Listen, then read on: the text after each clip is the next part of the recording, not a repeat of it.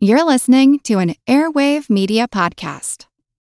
Hey, it's Ryan Reynolds, and I'm here with Keith, co-star of my upcoming film, If, only in theaters May 17th. Do you want to tell people the big news? All right, I'll do it. Sign up now and you'll get unlimited for $15 a month and 6 months of Paramount Plus Essential Plan on us. MintMobile.com/switch. Upfront payment of $45 equivalent to $15 per month. Unlimited over 40 gigabytes per month. Face lower speeds. Videos at 480p. Active Mint customers by 531.24 get 6 months of Paramount Plus Essential Plan. Auto renews after 6 months. Offer ends May 31st, 2024. Separate Paramount Plus registration required. Terms and conditions apply if rated PG. This episode is brought to you by Reese's Peanut Butter Cups. In breaking news, leading scientists worldwide are conducting experiments to determine if Reese's Peanut Butter Cups are the perfect combination of peanut butter and chocolate. However, it appears the study was inconclusive, as the scientists couldn't help but eat all the Reese's. Because when you want something sweet, you can't do better than Reese's. Find Reese's now at a store near you. This episode is brought to you by our Patreon members. Thank you so much. Join our Patreon for extra episodes, interviews, extra content, and to help support the podcast and help us continue to do the work we do. Go to patreon.com/ancienthistoryfangirl to learn more. I mean, this has very Atlantis feels to me.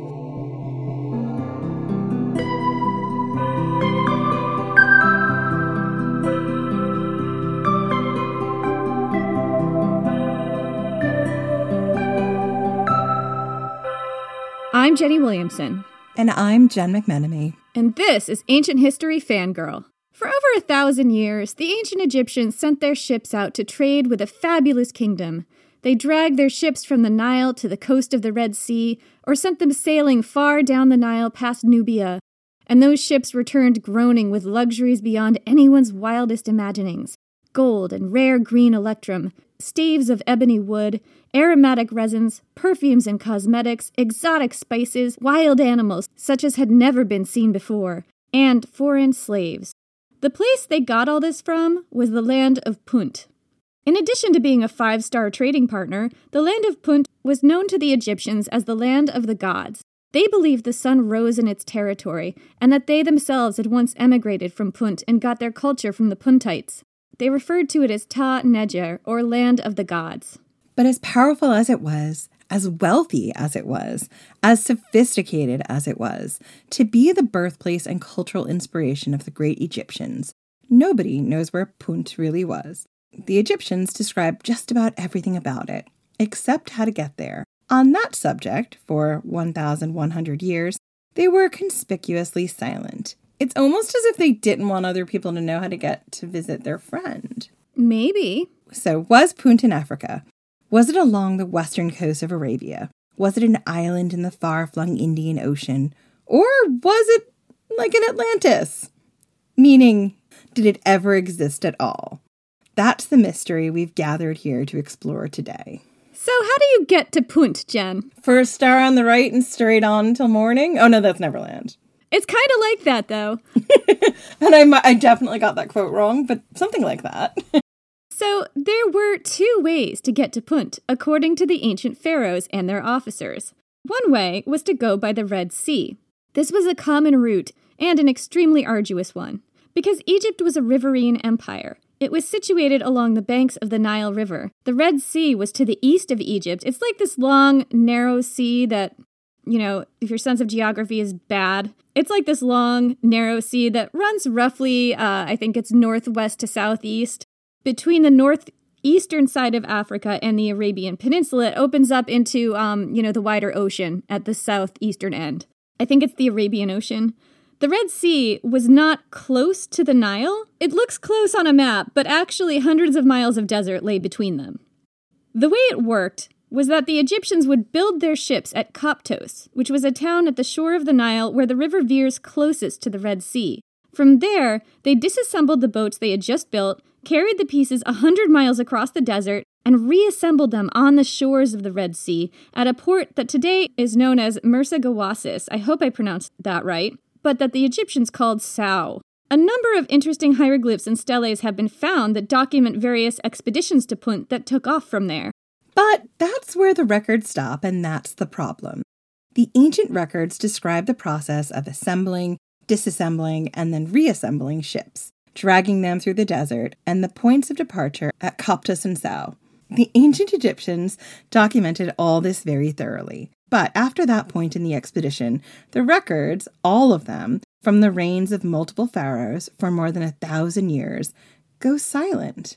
The ships disappear into the Red Sea and return with fabulous wealth, and not a breath about where they went or how they returned. This dragging your baggage through the desert situation wasn't the only way to get to Punt, by the way. Records show that there was another way, traveling south down the Nile, passing through Nubia, the kingdom just to the south of Egypt. After Nubia, the ships also disappeared into the haze. Relations between Egypt and Nubia were not always friendly. According to some scholars, the Egyptians took this route when relations with Nubia were good, and the Red Sea route when they were hostile.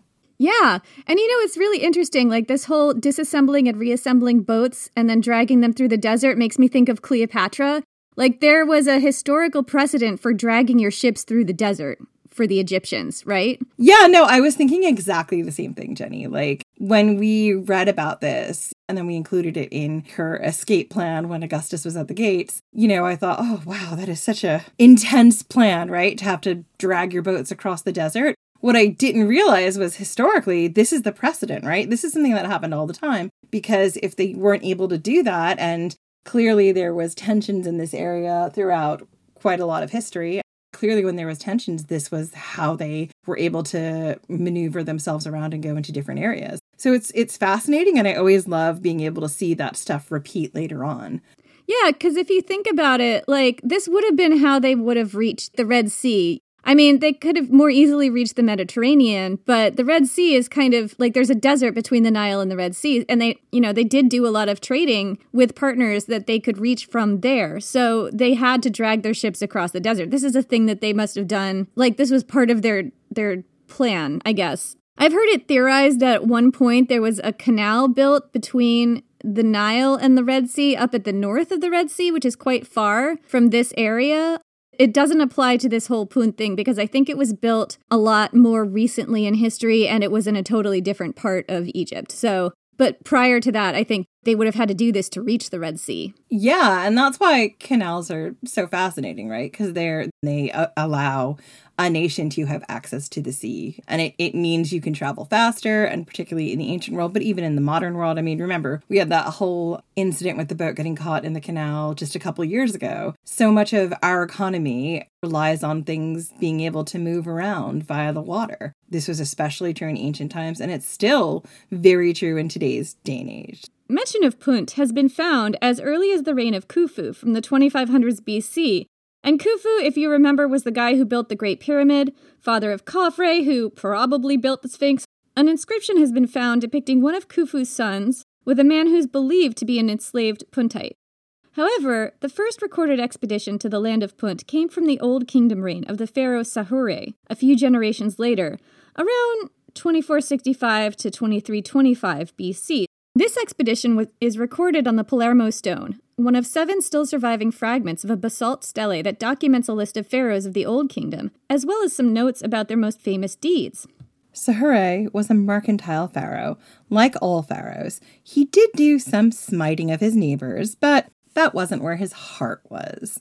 Yeah, his heart just wasn't in the smiting. No, it was just in the trade. But, every once in a while you gotta smite, right? He's like, God. I'll do some smiting here and there because the job requires it, but it's not my favorite part. If you say so. Some archaeologists think the stelae showing him smiting local chieftains he conquered were plagiarized from earlier steles. Sahure's passion was trade. He was known for his adventurous trading expeditions to places like Lebanon and Syria for cedar wood, foreign slaves, brown bears, and other exotic items. He apparently had a myrrh tree in his garden that he brought back from one of these expeditions, which he was very fond of. The expedition to Punt took place in the 13th year of his reign, his last year. It was the crown jewel in a career of international trade. According to the stone, the ships of Sahure brought back some of the richest luxury goods available in the ancient world. 80,000 measures of myrrh, a very expensive resin used to make incense that was used in religious rituals. 23,030 staves of ebony, dark wood known for its density, hardness, durability, and beauty when polished to a high sheen, and 6,000 measures of electrum, a naturally occurring alloy of gold and silver that was among the most valued metals in ancient Egypt and in the ancient world, sometimes used to coat the capstones placed at the apex of pyramids. This was a pharaoh's ransom. We're told that the ships of Sahure most likely departed from the port of Sau on the coast of the Red Sea. We're told that the ships returned carrying enough riches to buy a kingdom several times over. What we're not told is where Punt was and how they got there. There were other expeditions to Punt in the Old Kingdom. In the mid-2300s BC, the pharaoh Djedkare Isesi sent ships to Punt for incense, and they brought back a dancing dwarf. This dwarf was mentioned over 100 years later in a letter from the 9-year-old pharaoh Pepi II to a military commander named Harkhuf, who was leading a trading caravan to Nubia in modern-day Sudan. Pepi calls the place Yam. Harkhuf had written to Pepi to tell him about another dancing dwarf he was bringing back, and Pepi wrote back, bursting with excitement at getting to see a dancing dwarf just like the one brought back by Isesi a century earlier from Punt. Here's what he said, quote, "You must bring the dwarf alive, sound, and well to rejoice and gladden the heart of the king of Upper and Lower Egypt. When he comes down with you into the ship, appoint reliable people who shall be beside him on each side of the vessel, and take care lest he should fall into the water. When he sleeps at night, appoint trustworthy people who shall sleep beside him. Inspect him 10 times a night, because my majesty desires to see this dwarf more than all the products of Sinai and Punt.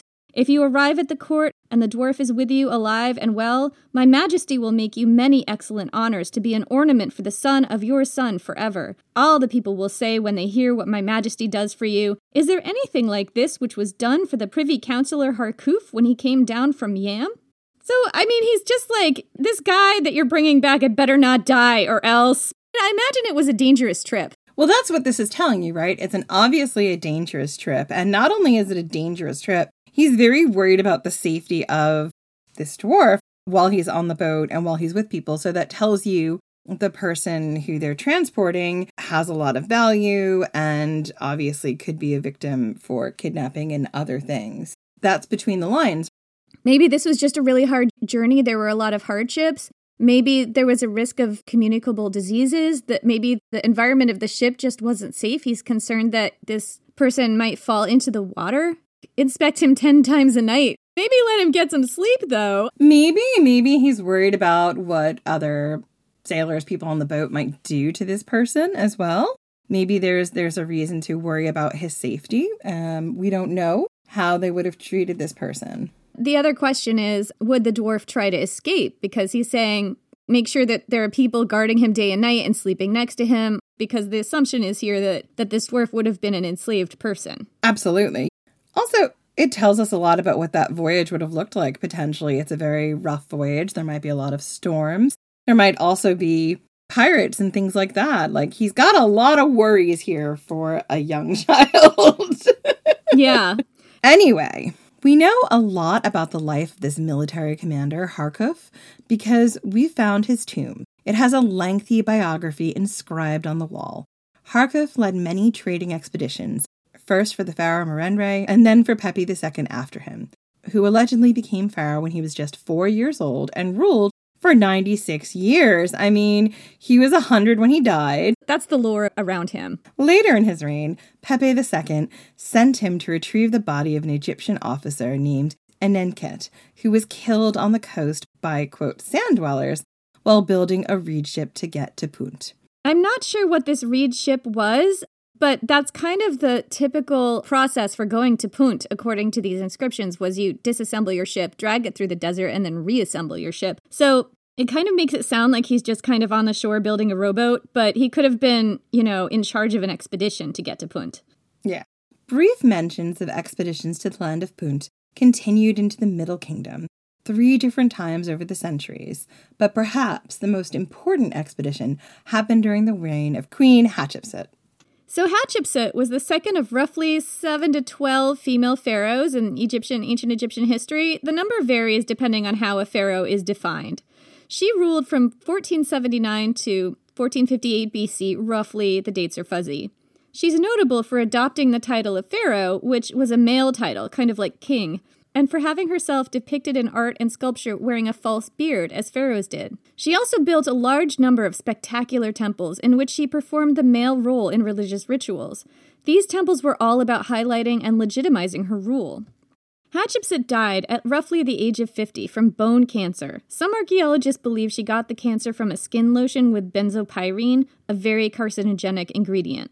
Eczema apparently ran in the family, according to one theory, and this skin lotion may have been for her eczema. Anyway, she had an incredibly spectacular tomb built for herself that you can still visit today.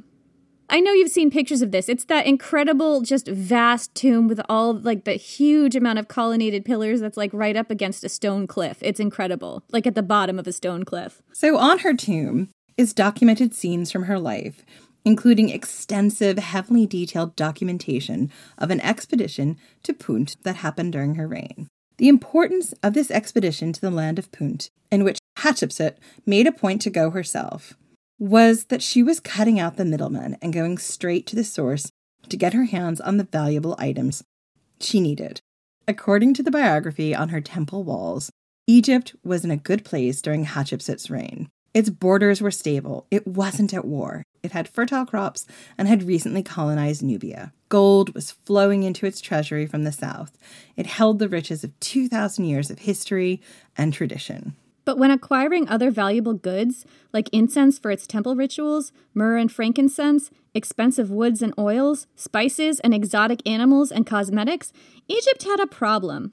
Previous pharaohs had let direct trading relationships lapse to the east and south, and the pharaohs were currently trading with middlemen at a significant markup. According to the inscriptions in her temples, Hatshepsut took the problem to her gods, prayed on it, and received the directive to reestablish old trading relations with nations to the east and south, and reopen trade routes across the eastern desert and the Red Sea. So, Hatshepsut oversaw the building of 5 ships to sail the Red Sea and facilitate trade with neighbors to the south.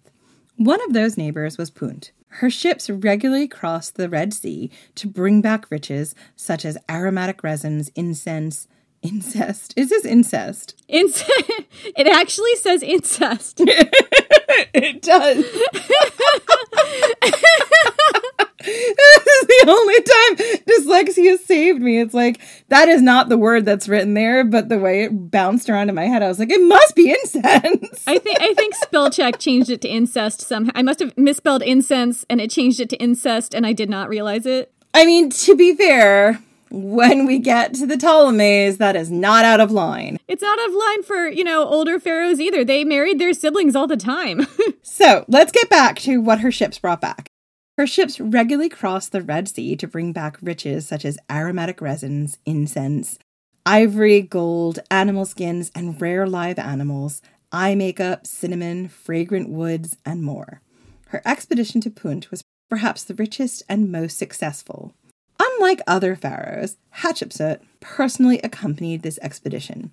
She brought back incense, ebony, shorthorn cattle, and, as the carvings specify, goods that the Puntites had acquired themselves from other trading partners, such as gold, ivory, and animal skins. And she got them for a song. Items the Egyptians brought for trade were rather miscellaneous and included some bracelets and strings of beads, a dagger and an axe, and a wooden chest of uncertain contents. The thing that appears to be happening on the walls of Hatshepsut's tomb is that they are seriously underpaying the Puntites. Like, they're just like, here, have some daggers and axes and a few beads and whatever's in this box, I don't know. And then in exchange for that, they're getting just like mountains of gold and incense and incest. What I'm trying to say is I think the things they traded and that like were such huge commodities and had such high value to the Egyptians, we don't know that the people of Punt put the same value on them. Yeah, I mean, it's possible that whatever the Egyptians brought to the Puntites was rare in Punt, but not so rare to the Egyptians, and vice versa. So they were both kind of laughing behind their backs and going, I can't believe those people just took all that stuff that we have a million of. So anyway, Hatshepsut even met the king and queen of Punt, King Parahu and Queen Ati. And she brought back 31 live myrrh trees, some of which were planted outside her tomb. The withered, dried-out stump of one, some 3,500 years old, can still be seen today. The record of Hatshepsut's expedition to Punt is the most complete that we have in history. Frustratingly, it doesn't tell us where Punt was or how to get there. but it does give us some clues. So, there are two main theories when it comes to pinpointing the location of the land of Punt.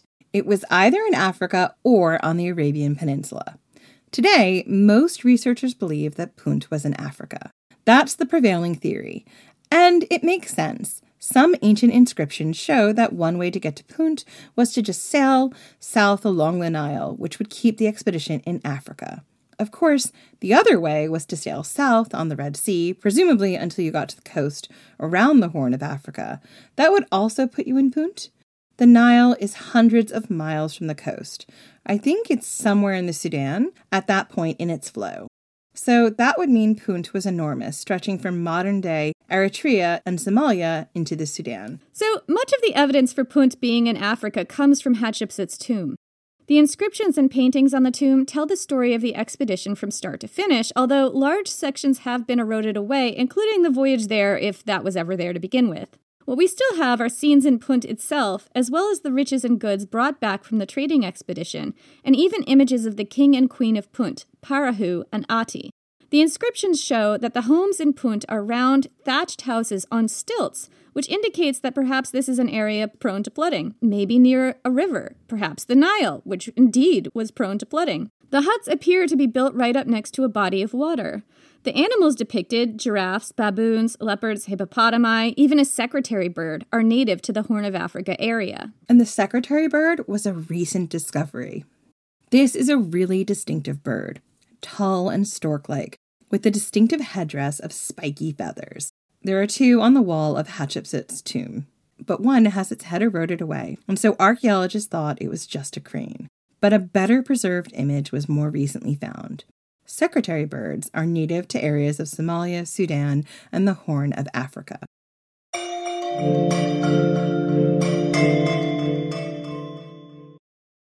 Look, Bumble knows you're exhausted by dating.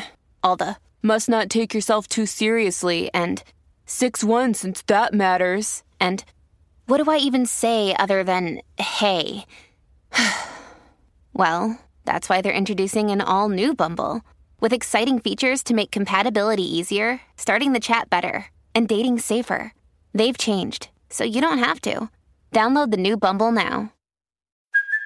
Hey, it's Kaylee Cuoco for Priceline. Ready to go to your happy place for a happy price? Well, why didn't you say so? Just download the Priceline app right now and save up to 60% on hotels. So whether it's Cousin Kevin's Kazoo Concert in Kansas City, go Kevin, or Becky's Bachelorette Bash in Bermuda, you never have to miss a trip ever again. So download the Priceline app today. Your savings are waiting. Go to your happy place for a happy price. Go to your happy price, Priceline. Hello everyone, it's Takuya here. And I'm Gabby. And we are the hosts of History of Everything, a podcast which you can probably guess by the name is, well, I mean, it's about everything. Do you want to know why people thought potatoes were evil and would give you syphilis? Are you curious about all the stories of the terrible and stupid ways that people have kicked the bucket over the years? Do you want to hear tales about all of the different badasses of history and the lives that they had brought to life? Well, if so, then look no further. History of Everything is just the right podcast for you. It's available on Spotify, Pandora, and anywhere else that you get your podcast from. Join us for some fun and just see how weird and wacky history can be.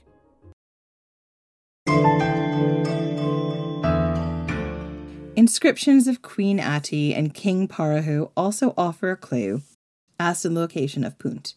King Parahu was depicted as a tall, slim man wearing a sort of kilt, not unlike what the Egyptians wore, a dagger in his belt, and a long, pointed beard growing from his chin. He doesn't look that different from the depictions of Egyptians, but his wife, Queen Ati, does. Queen Ati is a very curvy lady. It's not just that she's curvy, she's just really unusual looking. I've seen some researchers suggest she has elephantiasis. Like, it's really just hard to tell what is going on when you look at this image. Yeah, and it is so different from the other images we see in ancient Egyptian inscriptions. It's worth mentioning because it's all we have. However, I would say that being shorter and curvier, there is nothing wrong with that. She's unusual looking, not because she's curvy, but because it's just really hard to decipher what's happening with Ati. I've seen different interpretations of Ati's image, and there is a lot of racist and fat shaming and problematic discourse and objectification of her, especially from European sources. That's it goes back all the way to the 1800s, you know? Shocker. I know, shocker. One explanation that I've seen is it has to do with the way that the ancient Egyptians depicted foreigners. I was going to say this. I totally agree with you. Like, I think that there is something xenophobic going on here. And remember, all of these inscriptions are from the Egyptian lens. The Egyptians here, just like we've seen in other cultures, particularly cultures that touch upon the Mediterranean, they have their own beauty standards. And anyone who is outside of their culture, they would depict differently. So I think you're seeing a bit of xenophobia here with this depiction of Queen Ati. I also think that the reason this is problematic is because our current beauty standards still do the same thing to people. I think it's kind of an othering thing.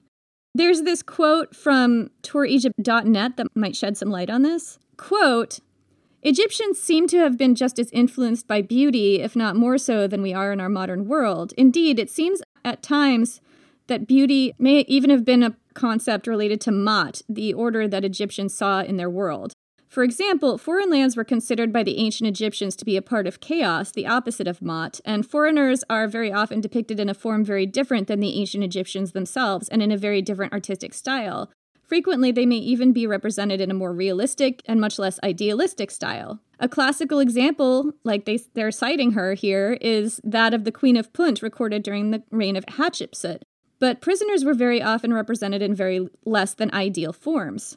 So I kind of wonder, were they making a comment about the otherness or foreignness of the Puntites in depicting Queen Ati like this? But that also raises the question, why only depict her like this and not Parahu as well? He looks like a more standard Egyptian guy, right?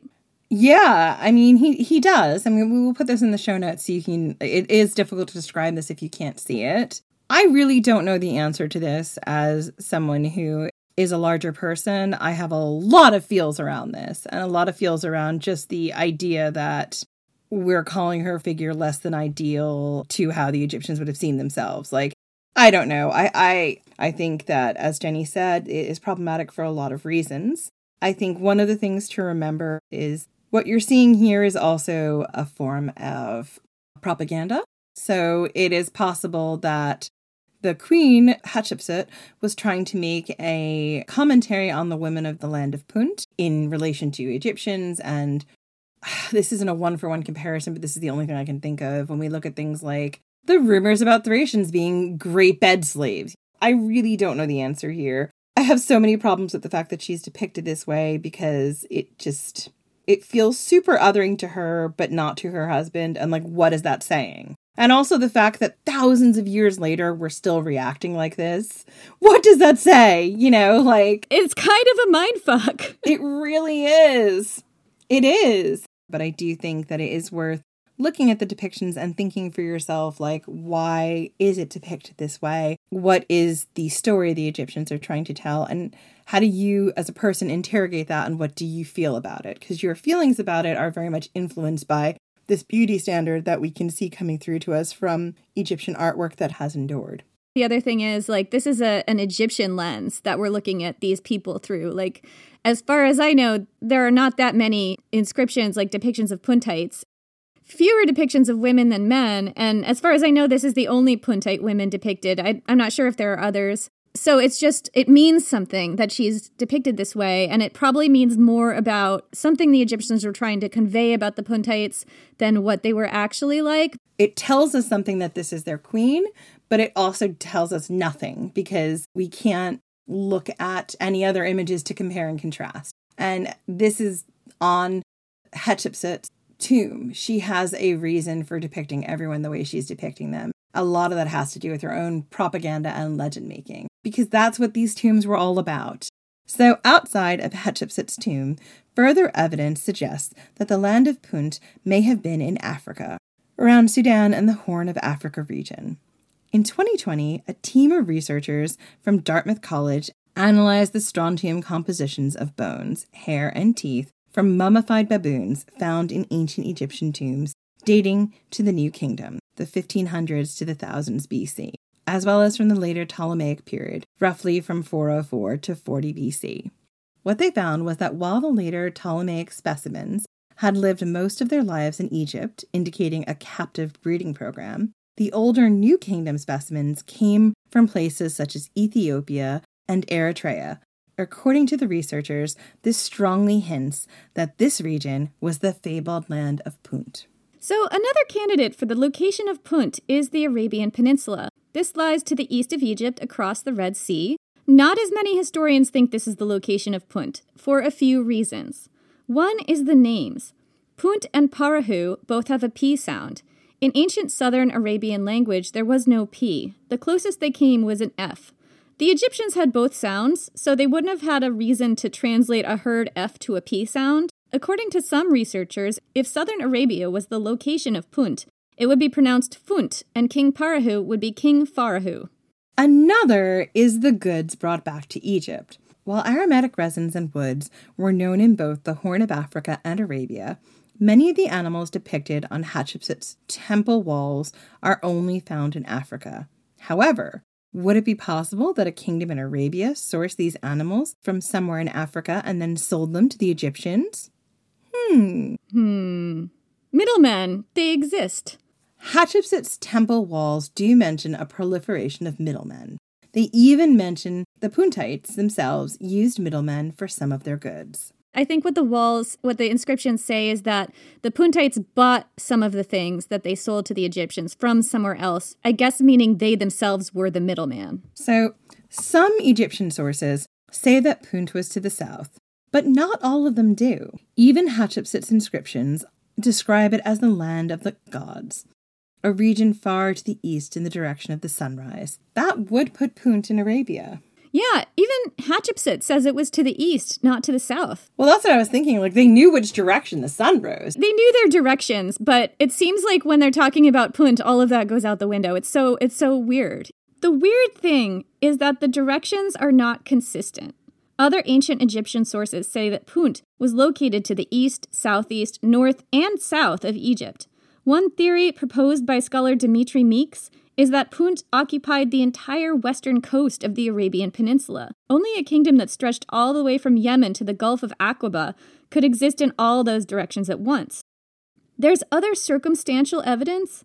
For instance, Meeks questions whether the Egyptians ever used the Nile to travel south past Nubia to a Punt located in Africa, because no Egyptian inscriptions were ever found that far south along that route. The ancient Egyptians left lots of inscriptions in stelae when they traveled elsewhere, so why not here?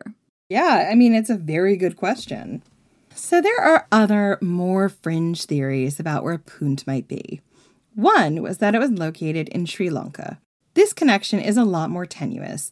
Sri Lanka was known in the ancient world for its fabulous trade goods, including pearls and precious gems, ivory, aromatic woods and resins, and expensive and rare spices, such as cinnamon, clove, pepper, and cardamom. At least one ancient artifact in Egypt, dated to the 5th dynasty, is believed to have been made from Ceylon ebony, a very valuable type of wood that only came from Sri Lanka. And cinnamon, which was native to Sri Lanka, has been found in Egypt as early as 1500 BC. So it would seem that Egypt had trade contact with Sri Lanka, but whether Sri Lanka was Punt is a different story.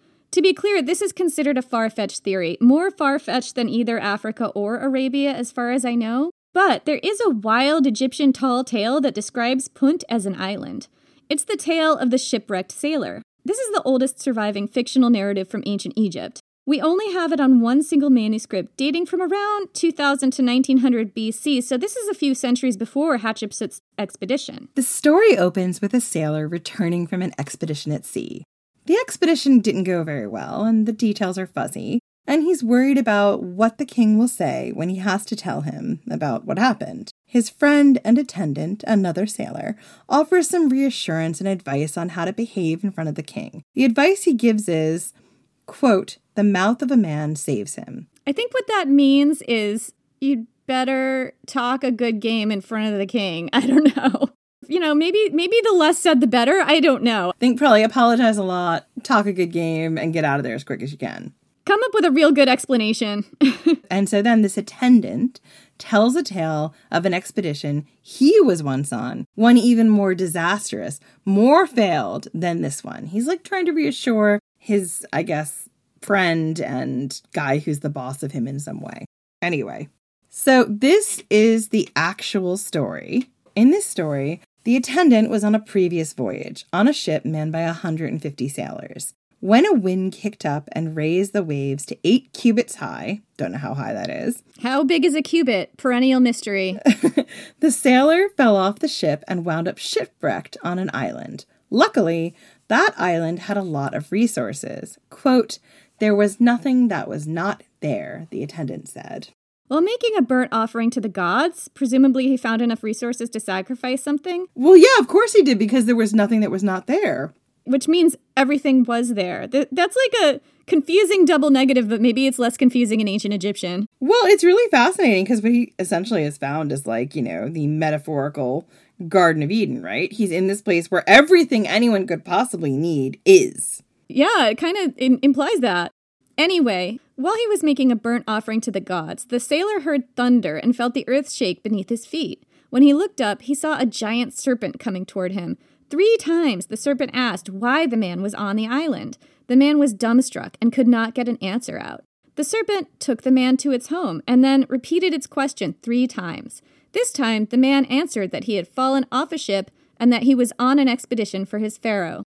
Luckily, the serpent was friendly. It told the man not to have any fear.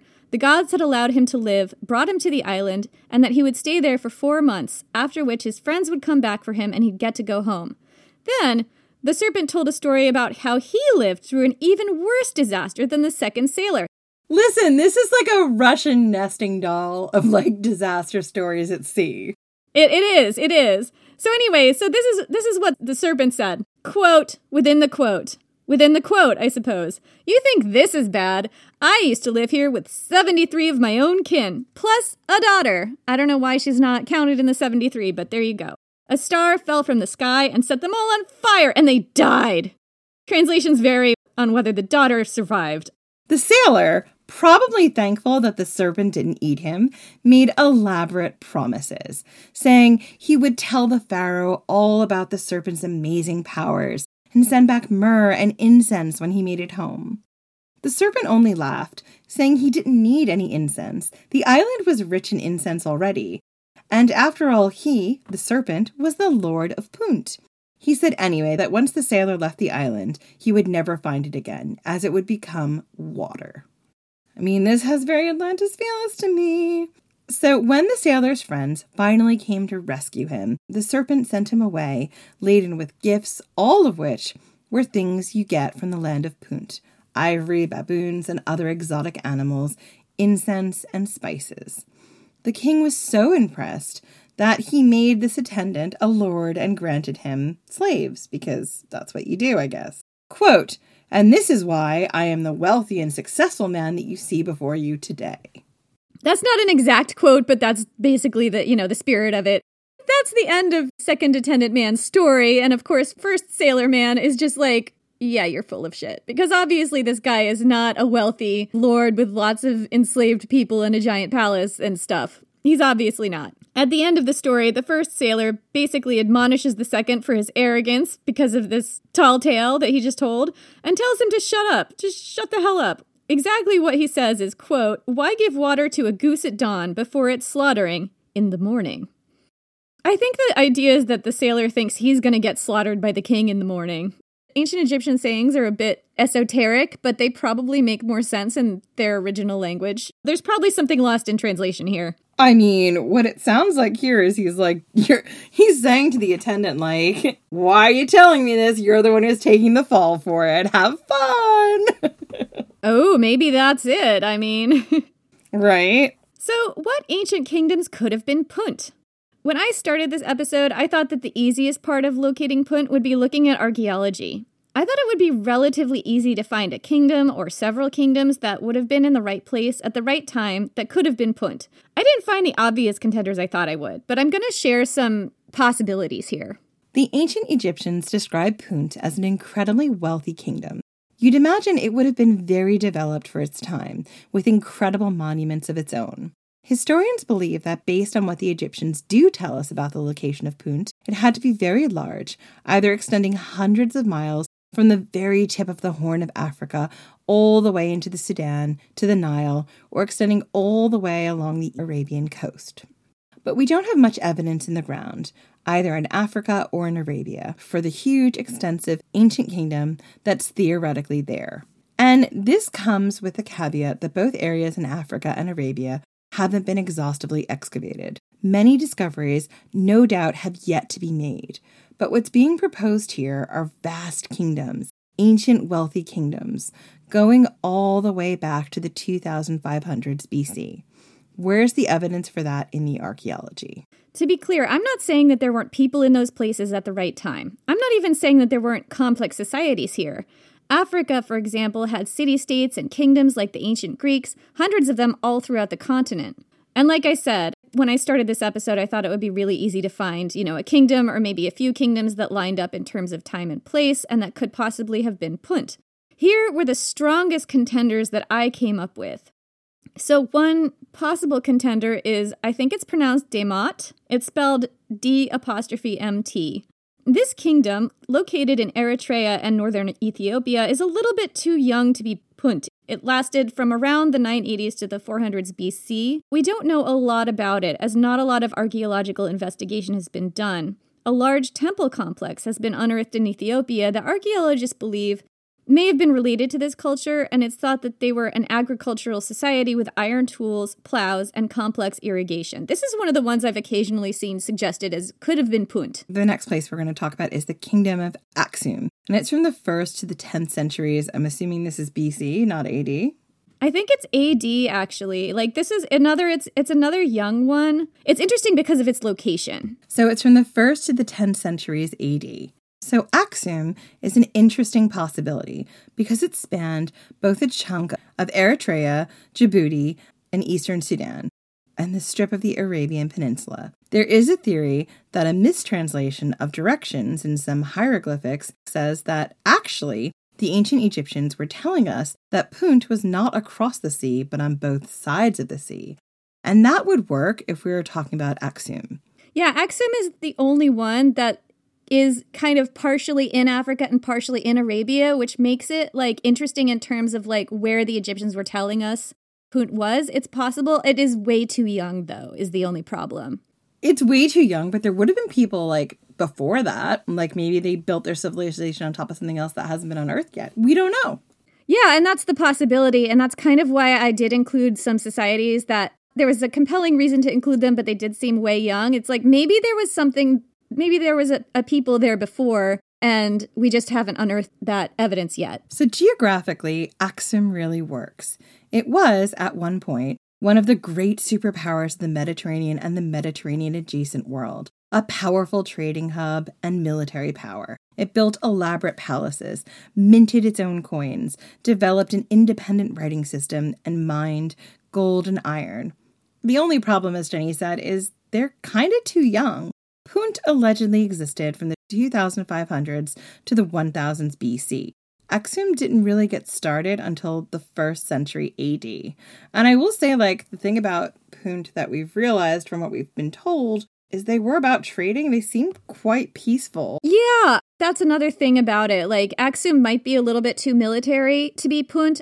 So another possibility is the Macrobians. These were an ancient tribe in the Horn of Africa that we know about via Herodotus. He described how, when the Persian emperor Cambyses II tried to conquer Macrobia after conquering Egypt, the king of Macrobia challenged him to string an unstrung bow, Odysseus style. If Cambyses could do the deed, he had the king of Macrobia's permission to invade. If not, he should just thank his lucky stars that Macrobia wasn't looking to invade Persia because it was not going to go well for him. What he's trying to say is, if you can't string this is all of our archers can string this, right? They're all this fierce. They're all able to string this. And, depending on the type of the bow, it might not have been a recurve bow. It might have been just, a regular bow, which would have taken quite a lot of strength to string. There are a lot of myths about how much upper body strength it requires to do that. It is a dick-swinging contest. It's an absolute dick-swinging contest, correct. Herodotus also described this wild embalming method that the Macrobians had, and I just have to describe it because it's really interesting. First, they extracted all moisture from a corpse. Then they covered it in plaster and painted the plaster in order to look like the deceased in life. So they basically, painted it to look like the person. They paper macheted it and then painted it to look like a person. They did! And after that, they placed the plaster-encased body inside a hollow pillar of translucent crystal, which was stood up in the family's home for about a year before being placed about the city. So the city had, a lot of these sort of translucent crystal statues of dead bodies, according to Herodotus. That's super interesting. Herodotus has a lot of really unique details, I don't know how true some of this stuff is, but it's just really wow, did people actually do that? Well, we don't know. We know some stuff he would have eyewitnessed and saw, so we think yes, that would be true. I also treat Herodotus a little bit the way I treat Pliny, which is oh, you excitable dude. People are gonna tell you shit, and some of it'll be true and some of it won't. So when that's your father of history, think about history critically. Anyway. We aren't 100% sure that the Macrobians were the people of Punt. Herodotus was writing in the 500s BC, about 500 years after the Egyptians stopped talking about trading with Punt. It's possible that the Macrobians existed 500 years prior to Herodotus writing about them, though. This is just the first time we see them mentioned. Totally. And also we see them mentioned from Herodotus, who is, a Greek source. And it's possible that the Macrobians were just the people of Somalia, people Herodotus described as a fierce warrior tribe of pastoralists and sailors, who were also, quote, the tallest and most handsome among all men, which may or may not have also described the Puntites. We don't know, and there is no description about the women. Interesting. They're just the men. The men were tall and handsome. They were hot. It's just really important when we discuss ancient cultures that we discuss who the hotties were. I think that Herodotus's priorities are really in the right place. Yeah, I'm here for his priorities. So the next group we're going to talk about is the Gash group.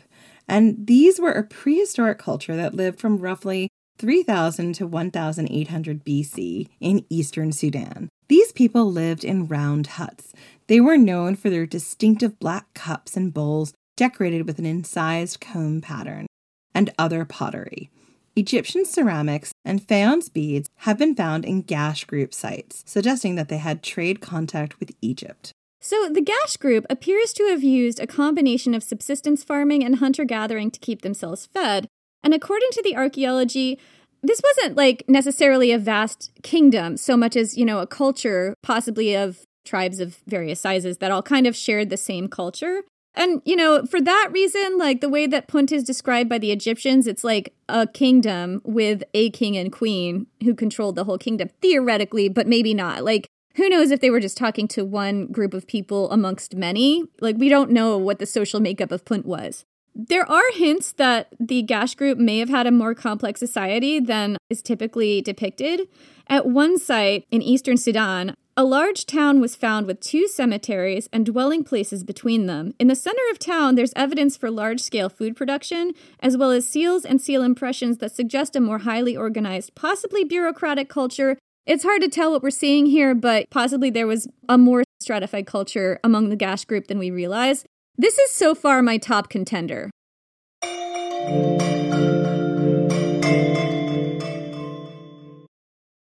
I'm Helena Bonham Carter, and for BBC Radio 4, this is History's Secret Heroes, a new series of rarely heard tales from World War II.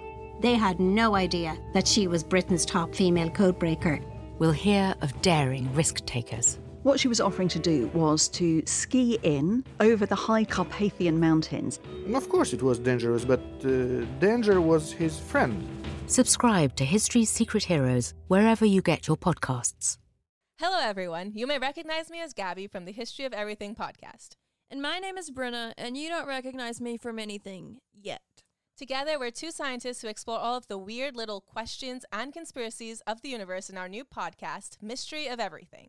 Everything has an explanation, we hope, but that is what we're here to figure out. We will dive into the science behind many popular conspiracy theories, such as vaccines causing autism, flat earth theory, and was the moon landing fake, and if so, why the heck would anyone even do that? But it's not just conspiracies. There's a lot of cool mysteries that we will attempt to use science to explain, such as near-death experiences, what made the Vikings go berserk, and can I control my co-host with MK Ultra? Wait, what? Anyway, make sure to check out the Mystery of Everything podcast everywhere where you find your podcasts. So another possible contender for the land of Punt is the ancient city of Opone. Opone was a city on the Horn of Africa that had extensive trade contacts with the ancient Egyptians, Greeks and Romans, Persians, and even ancient India, Indonesia, and Malaysia. The city had a port on the Hafan Peninsula in what's now northeastern Somalia today. Opone was a vital trading power in the ancient world. Some evidence of trade contacts between people in this area and cultures, such as the Mycenaean Greeks, go back to the 16th century BC.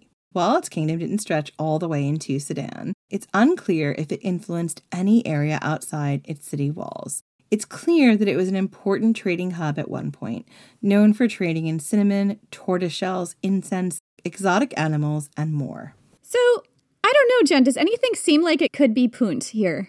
I don't know. Like, the clues we have are so maddeningly vague, and we only have them in, like, there's so few of them. Like, I can't tell you. And also, they come from an Egyptian lens, and Egypt is only seeing what's being exported from Punt. They're not seeing what the climate inside the land would have looked like or how it really interacted with its neighbors. That's the thing. Punt seems to be really isolated, you know? Like, we don't get a sense of Punt in the wider world. Here's the thing. Punt is sort of being told to us the way, like, 90s history was taught, which is all in silos and isolation, as opposed to in the greater sort of scope of the world. And that's why it's so frustrating to figure out what's going on here. To me, most of these cultures, and there could be some that people already know about that I just didn't see when I was doing my research, you know, like I tried to be as thorough as I could, but I don't have vast knowledge of this area.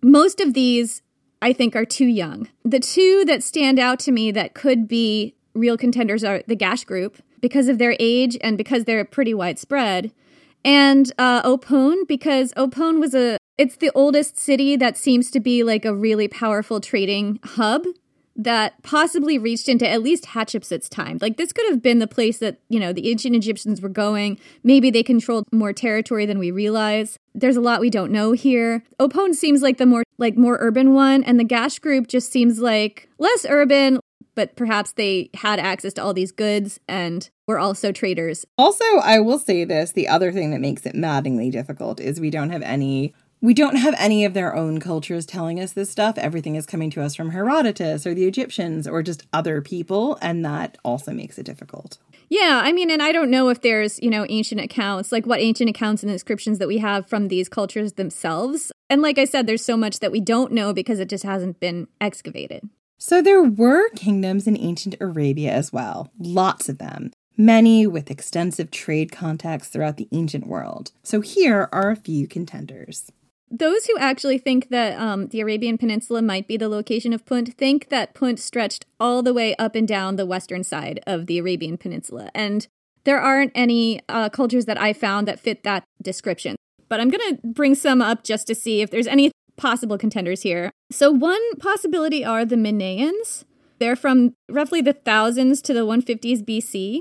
The Minaeans lived in what's now modern-day Yemen, on the southern coast of Arabia, dating from the 10th century to around 150 BC, like I said.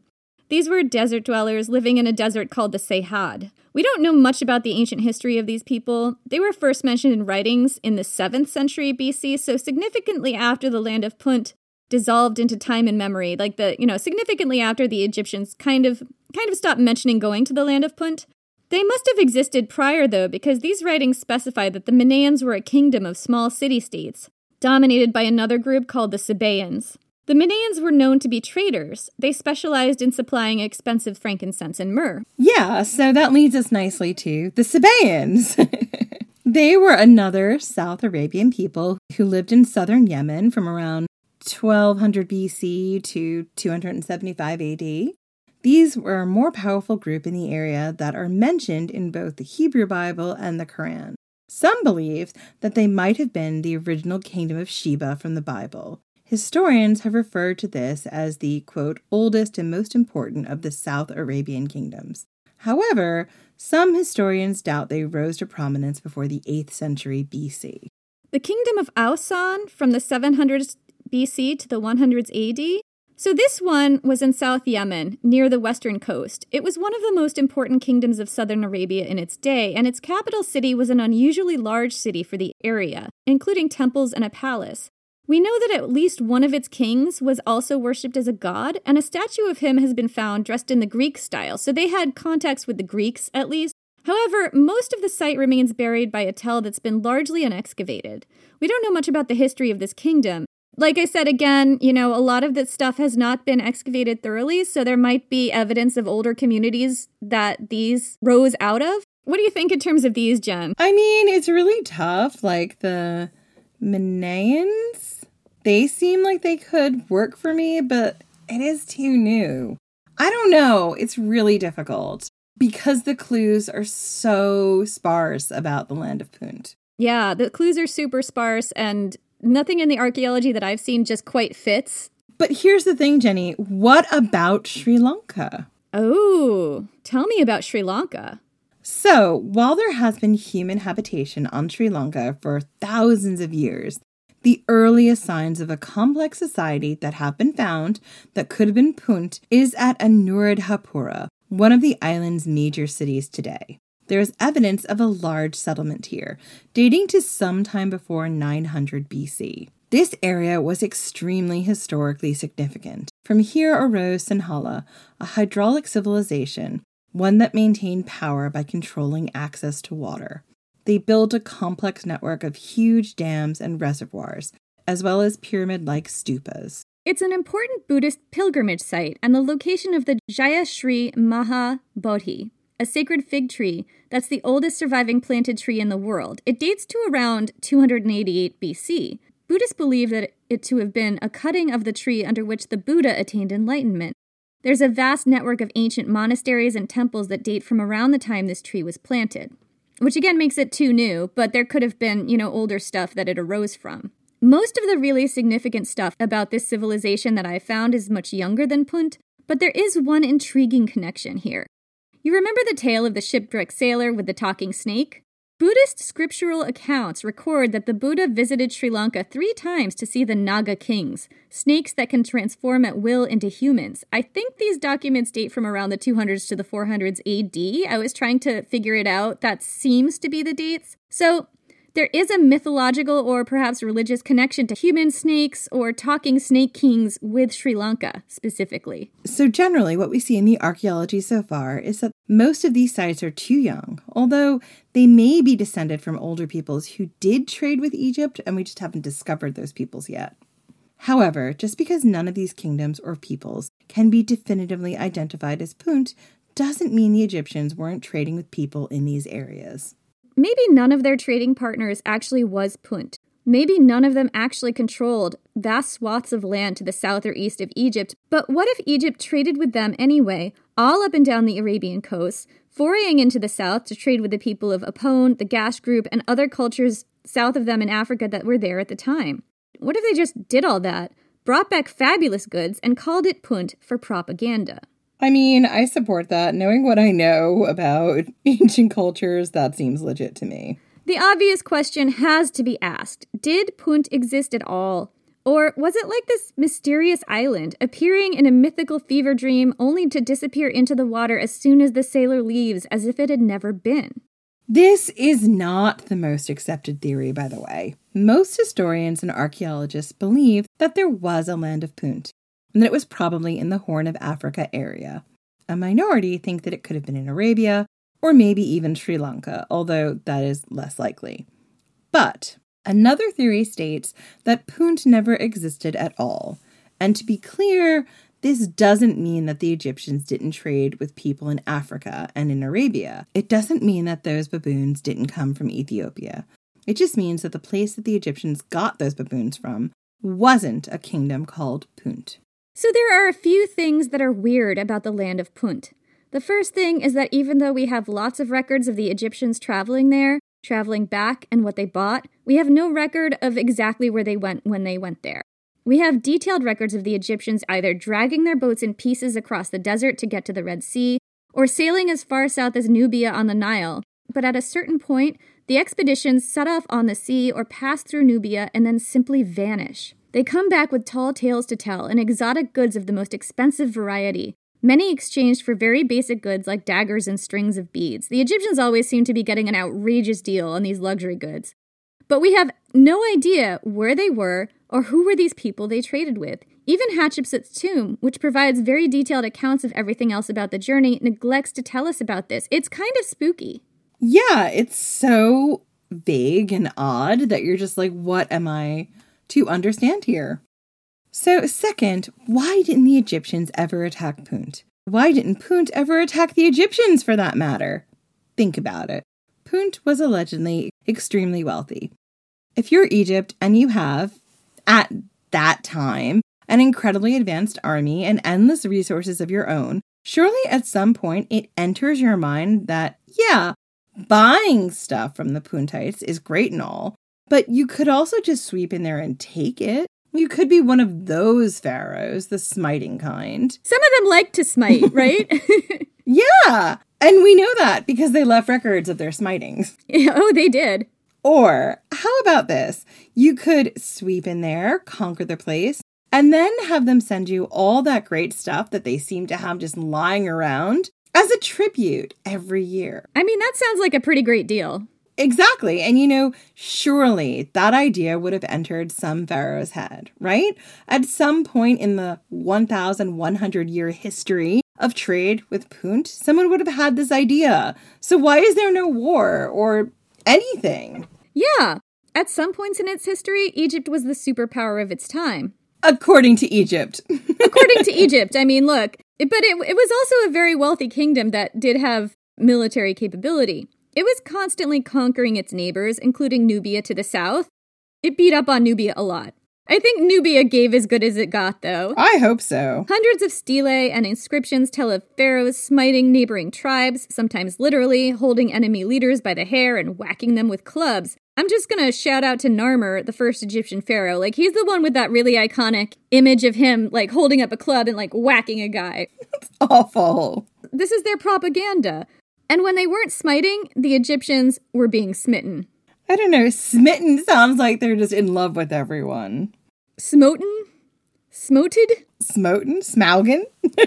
Can we page Smaug? Is there a Smaug in the building? Smout. Smout. Smoutin. They're having smoutin. Smout. Anyway, so what I'm trying to say is that the Egyptians were being smoutin by other ancient societies, including the Hyksos, the Romans, the Libyans, the Nubians, the Assyrians, the Persians, the Macedonian Greeks. Good lord, the list goes on. Why weren't the Puntites among them? Why? Why? Whether you put them in Africa or Arabia, they were closer to Egypt than a lot of these societies. And if they had bottomless pockets, then they probably had bottomless armies or funds to pay mercenaries. Why did it never enter the Puntites' minds to just take over Egypt and get them to pay tribute? That would have entered my mind many times. Then there's the third question we have here. Why does no other society mention the Puntites? Because the land of Punt does not show up in any other contemporaneous culture's writings. It's not like no other cultures were in contact with people in the Horn of Africa. The people of the Horn of Africa were trading with the Greeks, Romans, Persians, and everyone else as far afield as Malaysia and Indonesia and India. Why didn't the Puntites trade with these people? Why didn't they get in on this action, Jenny? Why? Or maybe they did, but like other ancient cultures didn't write about them. That's the thing. And they would have. Yeah, maybe they were like the best kept secret. They're like, I know a guy who knows a guy. But I'm not going to tell you their name. They just didn't want anybody to know about it, which is why they didn't tell you how to get there. I mean, that's a theory. So it seems like the only people they talked to or traded with was the Egyptians. It's not like they didn't have access to a coastline. All theories about Punt's location place it either along the Horn of Africa or the Arabian coast. That is a lot of opportunity for international trade contacts. So why does Punt appear in no other cultural record? Did they only trade with the Egyptians? Without a thought about conquering them or being conquered in return? Why did the Egyptians have perfect relations with only this one trading partner over the years? One possibility is that the Egyptians were just sailing to the Horn of Africa, or perhaps somewhere in the Arabian Peninsula, buying all these luxury goods either from middlemen or directly from local tribes, sailing back, and telling everyone that they got these things from Punt. The Egyptians do mention that buying from middlemen was a widespread practice by Hatshepsut's time. What if Hatshepsut really did want to make trade contacts with people deep in the Sudan who produced all the fabulous things that the pharaohs were used to buying at an ancient city like Opone on the Horn of Africa so that she could sidestep the middlemen and get those things for cheap? What if she did all that with a culture like the Gash group and just called it Punt? Why would she or any other pharaoh do that? Because Punt wasn't just Punt to the ancient Egyptians. They also referred to it as Tanjir, or the land of the gods, and claimed it as the place their culture came from. It was also, in some writings, the place where the sun rose from, in the east. They saw it as a mythical ancestral homestead. If a pharaoh claimed to his or her people to have traveled there, that would be very impressive. Kind of like going to the moon, and sea travel was dangerous enough that it would have seemed this intrepid. Or sort of like Julius Caesar going to Britain, right? Yeah. Don't say his name 3 times, though. I'm not interested in talking to him tonight. Him and I are in a big fight. Oh, I'm curious. What are you in a fight about? Can't talk to you about it right now. Is it about how great my ass looks in these jeans? It is not about you. It's about Tiny Home Nation. And it's stupid. So Julius Caesar, it's like Julius Caesar going to Britain, a leader or ruler going to a mythical land. I mean, Britain isn't mythical, but the Romans thought it was mythical at a certain point. Going to this mythical land and being welcomed with open arms by its leaders, and then hoodwinking those leaders into selling her vast sums of luxury goods in exchange for a few beads and daggers and stuff. I mean, that would make the pharaoh look very good to their subjects. And the pharaohs were all about that propaganda. Yeah, of course they were. This is how they kept power, right? It's about the mythology of the pharaoh, like the mythology they built around themselves. The pharaohs, long before Julius Caesar, knew the importance of their own social media propaganda strategy. So, towards the end of the New Kingdom, around 1069 BC, ancient Egyptian pharaohs stopped recording trips to Punt. It seems to pass into a realm of mythology more completely. One love song has the lyric, and I'm assuming this is an ancient love song. It is, but I had a hard time dating it. Like, the date wasn't recorded, but it's kind of held up as, like, a newer example of the way the land of Punt was referred to after a certain point in time. Yeah. So, quote, "When I hold my love close and her arms steal around me, I'm like a man translated to Punt, or someone out in the reed flats when the world suddenly bursts into flower." It's so romantic. I guess. I'm not quite sure what's going on here or what happened in Punt. Now I feel like, was Punt a sex cult? I mean, I'm just like, he's out in the reed flats and the flowers are blooming and the birds are singing and it's just joy and his heart is bursting with love and it's like he's transported to Punt. It's like he's been transported to heaven or something, you know? Now I feel like it was Punt Las Vegas, where you went to just have a really good time. Then that makes me go back to that story about the sailor who lands on the island of Punt where he meets the snake and everything he could possibly want is there. So it's like, is that what came down through the ages to this point when this love song is written as being Punt? A place where everything you could possibly want is there for you. Scarabray. Has anyone thought that maybe Punt, in fact, is Scarabray? I have. I posited just now. Oh, God, why would you go to the north of Scotland? That's a bit of a hike for the Egyptians, and they do seem to be going about it the long way. If they're going around Africa and dragging their boats through the Dead Sea to get to Scotland. They're a little directionally challenged. So, maybe Punt never existed at all. Maybe it was Atlantis, the moon, or a mythical land of talking serpents and sun gods. Or maybe it really was in Eritrea or Somalia or Djibouti or somewhere along the western Arabian coast or in the wilds of Sudan or even in far-flung Sri Lanka. And the archaeological evidence is still there, waiting for us to find it. So that's it for this week.